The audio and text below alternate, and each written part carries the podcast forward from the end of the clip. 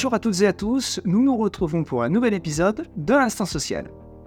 Aujourd'hui, nous avons un programme dense puisque nous allons voir les annonces faites par le Premier ministre Gabriel Attal en matière d'emploi, les nouveaux montants des aides accordées à l'employeur pour l'embauche d'alternants, l'extension de l'année du 11 avril 2023 relatif à la transition écologique et au dialogue social, des précisions de la Cour de cassation sur le suivi de la charge de travail des salariés au forfait jour, et enfin, pour terminer, l'entrée en vigueur de la loi immigration.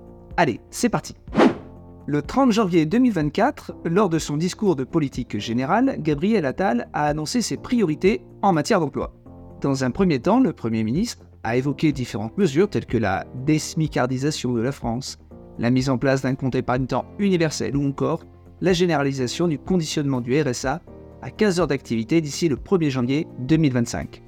Le Premier ministre est également revenu sur l'annonce d'Emmanuel Macron concernant la création d'un congé naissance qui viendrait remplacer le congé parental très peu utilisé en pratique.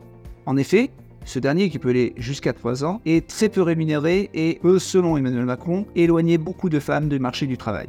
Le congé de naissance serait quant à lui limité à 6 mois, mais bien mieux rémunéré, ce qui inciterait les parents à l'utiliser.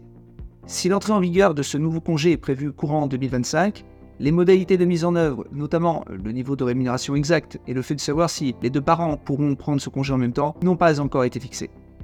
Suite à la prolongation de l'aide exceptionnelle à l'embauche d'alternants pour 2024, le ministère du Travail a mis à jour son guide pratique sur les aides accordées aux employeurs. Pour rappel, les employeurs bénéficient d'une aide à l'embauche pouvant aller jusqu'à 6 000 euros lors de la première année d'exécution du contrat d'alternance, apprentis et jeunes en contrat de professionnalisation. Si est versée sans condition pour les entreprises de moins de 250 salariés, elle est subordonnée au respect de certaines conditions pour les entreprises de 250 salariés et plus. Je vous donne le lien du guide dans la description. Par un arrêté du 22 janvier 2024, l'année du 11 avril 2023 relatif à la transition écologique et au dialogue social a été étendu. Pour rappel, l'objectif de ce texte est d'aider les entreprises et les branches à se saisir de la problématique environnementale en leur suggérant de nouvelles pistes de réflexion et pratiques à adopter. Cet accord identifie la manière dont les branches professionnelles et les entreprises peuvent intégrer les enjeux environnementaux dans leur dialogue social. Sur ce point d'ailleurs, les prérogatives et moyens du CSE ont évolué.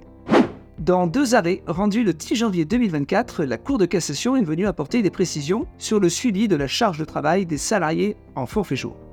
Dans un premier arrêt, elle est venue rappeler que l'employeur doit s'assurer de manière régulière que la charge de travail du salarié reste raisonnable et permet une bonne répartition de son travail dans le temps.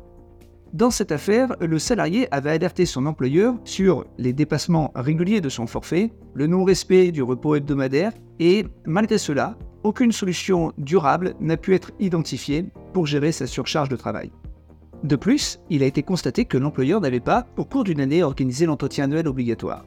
Pour se justifier, il a indiqué qu'il avait dû faire face à des contraintes internes, mais le juge n'a pas retenu ses explications et a décidé, sans surprise, qu'il avait manqué à ses obligations. Dans un second arrêt, la Cour de cassation est venue rappeler les règles entourant le recours au forfait jour en application de ce qu'on appelle le régime dérogatoire. Depuis la loi du 8 août 2016, l'accord collectif permet la mise en place du forfait jour dans une entreprise doit notamment contenir des dispositions relatives aux modalités de suivi de la charge de travail du salarié. Toutefois, pour les accords conclus avant cette date et qui ne comportaient pas de telles dispositions, le législateur a prévu un régime dérogatoire. Ce régime impose à l'employeur de respecter plusieurs obligations, telles que l'établissement d'un document de contrôle faisant apparaître le nombre et la date des jours travaillés, ainsi que la tenue d'un entretien annuel avec le salarié pour évoquer sa charge de travail, l'organisation de son travail, l'articulation entre son activité professionnelle et sa vie personnelle, ainsi que sa rémunération. Or, dans cette affaire, il été mis en évidence que l'employeur n'avait pas pris le soin de s'assurer que les tableaux de suivi correspondaient bien à la réalité des jours travaillés et n'avait pas non plus organisé l'entretien annuel pour évoquer avec le salarié, notamment sa charge de travail. Dans cette affaire aussi, la Cour de cassation est venue juger que le manquement de l'employeur à ses obligations entraînait l'annulité de la convention. Sur cet arrêt, vous pourrez retrouver une infographie que j'ai publiée sur LinkedIn et le lien est dans la description.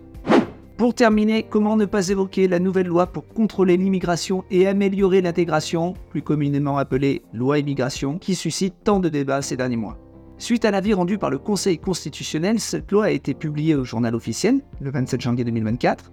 Si de nombreux articles ont été censurés, la majorité des mesures liées au travail sont maintenues.